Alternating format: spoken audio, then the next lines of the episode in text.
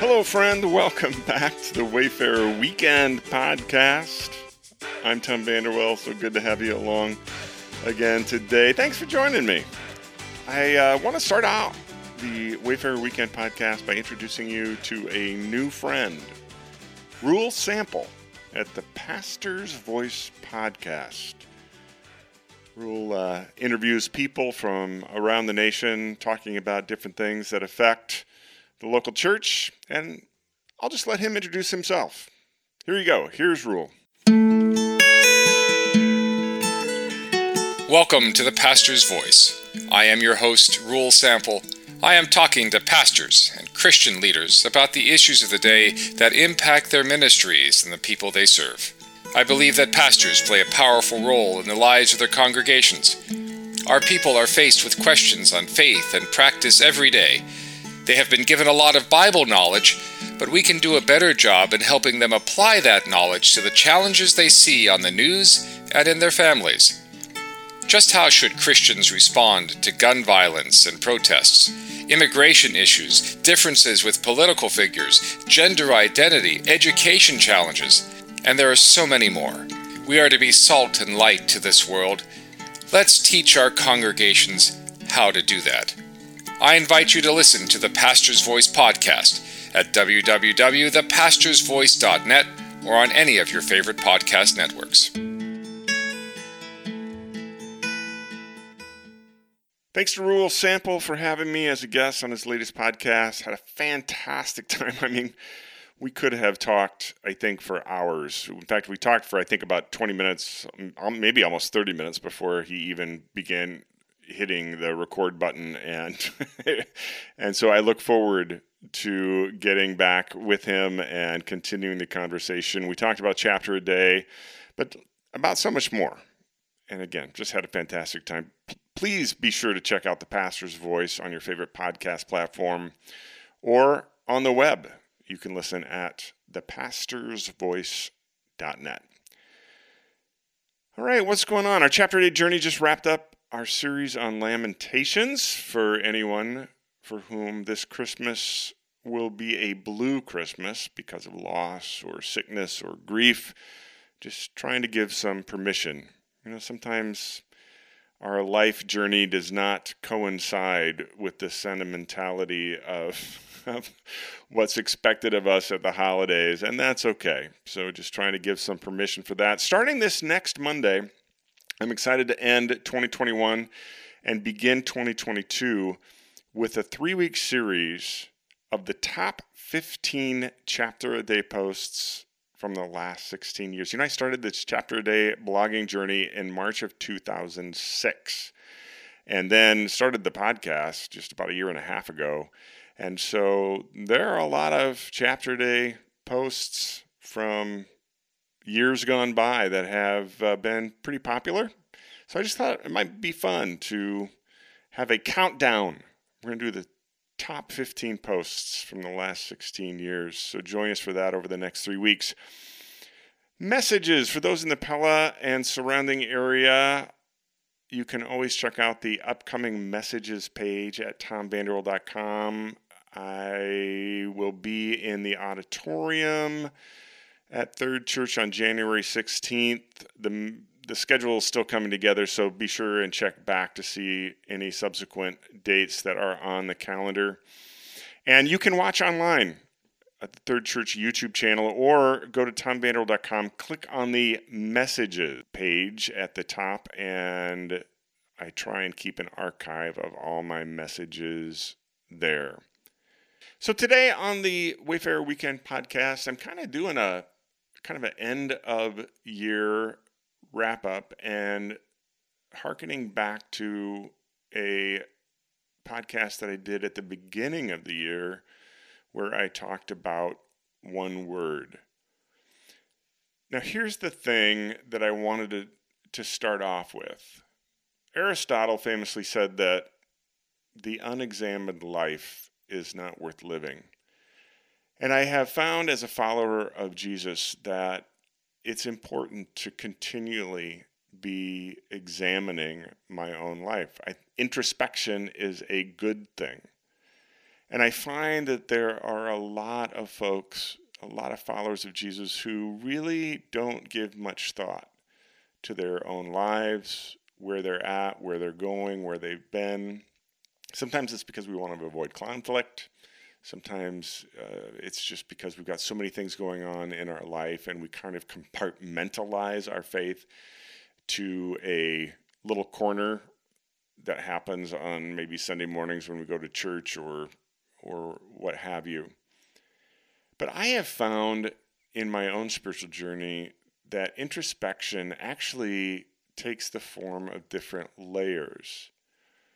So I've been on this chapter a day journey for many, many years. And in fact, before it ever became, you know, more formalized in my blog and podcast and my chapter a day journey with my buddy Kevin, I mean, I've been doing quiet times for basically for 40 years. And that is basically a daily, and it's more of a devotional kind of reading. So I just sit there in the quiet every morning. I read one chapter and I just think about what lifts off the page for me. Where am I at right now, today, this day? And what did I just read in this one chapter that intersected with where I'm at and what I'm thinking about? that's called devotional reading. I'm not getting deep into it. I'm not spending a lot of time studying it. I'm going to let it go after this day because the next day is going to come around. Um, it's just for that moment of time. But that's an important introspective discipline that I've created because basically what I'm doing is starting every day. And by the way, if you're not a morning person, it could be a late night type discipline. Or if you find time in the middle of the day, it could be a middle of the day type discipline. Uh, just because I'm a morning person doesn't mean that it always has to be done in the morning, but it is a daily touch point where I I just take a moment to reflect, to think about where am I at? What's going on this day? What's going on in my life? I intersect with with the great story just for one chapter and say what what is there in this for me and then that sort of gives me some focus for that day but then there's another layer which is more of a weekly and monthly thing and that really weaves more around my weekly local gathering of jesus followers the worship on sunday morning the the messages so because i am often a teacher and if I'm not a teacher, I'm working with the other teachers. And we're usually doing a series. We just finished one series on Ecclesiastes. We're now in Advent. And then at the beginning of the year, we're going to go into a 16 week series on the Gospel of Mark. We're going to take one chapter every week. And with that, instead of it just being for one day, now I am spending more time. There's more depth to it. I am, because I'm teaching on it, I am digging in to the message. I am digging into the text. I am reading, studying, getting a little bit deeper into the whole thing because I have to communicate it. So that's just a different layer. I've got my chapter a day, and then I've got my weekly series. I might be listening to a message on Sunday and thinking about how does this affect me this week. But I also might be working on a message. And so I'm thinking about what is this, how does this fit into the whole of the entire 16 weeks? So now I'm expanding the time frame here, and it's a different intersection and it's a different depth. But then there's another layer that I've been doing, and Wendy's been doing, and a lot of friends and loved ones have been doing for several years. And it's more of an annual thing. And it's called just the one word. The idea is very simple. You, you basically take one word and you focus on that word for the year. And I did a podcast at the beginning of this year where I talked about my word for 2021, which was enough. That was my word. So why do I do that? What's this this other layer about? Well, here's what I found. I mean, there's nothing magical, there's nothing mystical, there's nothing even scriptural um, about one word. It's more of a simple device that adds a different layer of thought, of introspection, of questioning, of digging into life, of continuing that conversation with life, like my friend Matthew would say. Here's what I found it creates focus, number one. So I have something that I'm focused on. This year, my word was enough. So I was thinking about enough. In fact, I had uh, a custom bracelet made with the word enough that I wear on my right wrist. And it reminds me all the time about enough. I, on my daily planner, enough is the theme of the year. So there's a couple things that I put on my daily planner at the top every single day that I'm writing in it. One is the number of days that I've been alive. Teach me, Lord, to number my days. I've talked about that before. Number two, I have the habit that I'm working on that I'm trying to instill in my own life. And then number three is the theme. And this year, the theme has been enough. So I write it down, I think about it. So it creates this focus around which to have some thought and introspection. But it also provides direction. So if I am going to focus my thought around this one word enough, how am I going to do that? What do I do? Well, one of the things that I do is I look it up. I go to BibleGateway.com, a free website, and I plug the word enough into the search engine. And I look through all of the verses in the great story that talk about enough. I look up what the Greek and the Hebrew words that get translated for enough. I dig into it that way. It kind of gives me some direction. All right, so what does that say?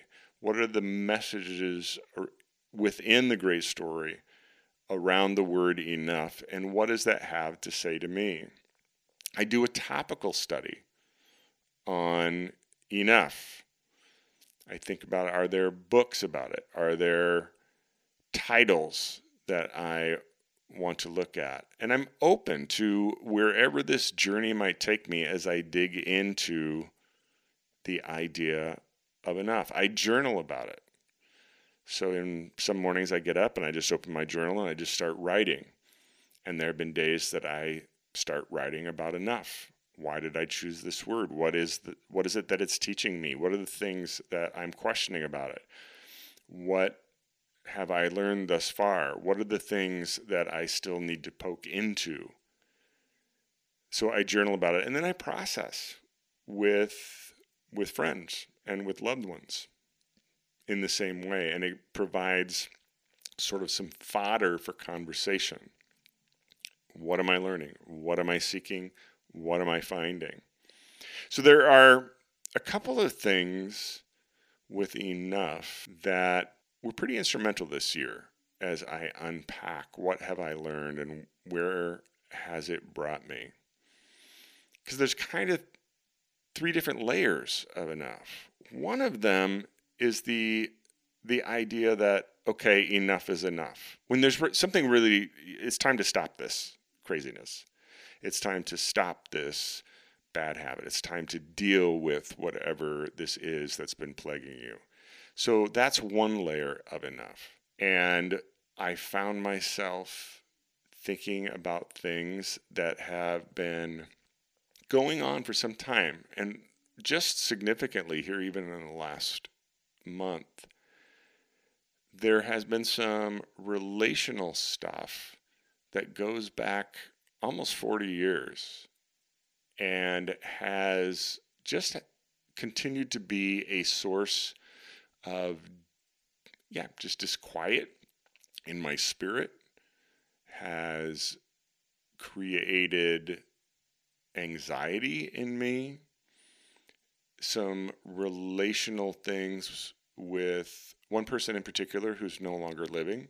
So I can't really go back to that person and deal with it. And so just even a couple weeks ago, I went on a personal retreat with uh, with my good friend, and we just spent some time unpacking because I had gotten to a point where it's like, you know what, some of the unreconciled pieces of this relationship are continuing to have negative effects on me, on my thoughts, on my spirit. And it's time to just process it and get past it. Enough of this. And I also think about that in terms of repentance. So the word repentance comes from a Greek word that literally means to turn and move in the opposite direction. So when Jesus called people to repent, he's like going, Look, you've been going this one direction and it's not been healthy for you. It has not brought good things into your life. So when he said, Repent and be baptized, he was saying, It's time to turn a different direction. Enough have you ever been there, my friend, where it's like going, okay, it's, yeah, enough is enough. I have been doing this long enough. It's not been good for me. It is time for a change. So, the idea of repentance, the idea of finally dealing with stuff that's been plaguing me, that's been one of the layers that enough has taught me this year. The other layer is really about contentment. And there are some really great passages in the great story about contentment. One of my life verses is 1 Thessalonians 4:11. Make it your ambition to lead a quiet life, to mind your own business and to work with your hands so that your daily life might be an example for others and so that you won't be dependent on anyone. So there is a thing, there's a contentment there to lead a quiet life, to, hey, how much is enough? How much stimulation do I need? How much entertainment do I need? How much stuff do I need? There's a point at which I have enough. So even Paul, eh, who is one of the great leaders of the early followers of Jesus, he once said, You know, I've learned the secret of being content in any circumstance. I know what it's like to have a lot. I have experienced being wealthy and affluent and having far more than I need. But he's also experienced being shipwrecked and adrift at sea and having nothing and being penniless and being beaten and being left for dead. And he says, in any circumstance, I've learned to be content, whether I have plenty or very little. So that's been a whole layer of enough that I focused on this year. The idea of being content no matter what the circumstances. And that plugs into the the chain reaction of praise, which I've written about and, and talked about on many, many different occasions. Just finding within myself the ability, whether it's at a given moment, a given day, a given week, a given season, to just say, wherever I'm at, I'm just going to be content. I have enough. And that leads to the third layer that I've really focused on this year, which is the idea of sufficiency. So I'm an Enneagram 4, and Enneagram 4s are typically we we tend to brood a little bit. We're pessimistic.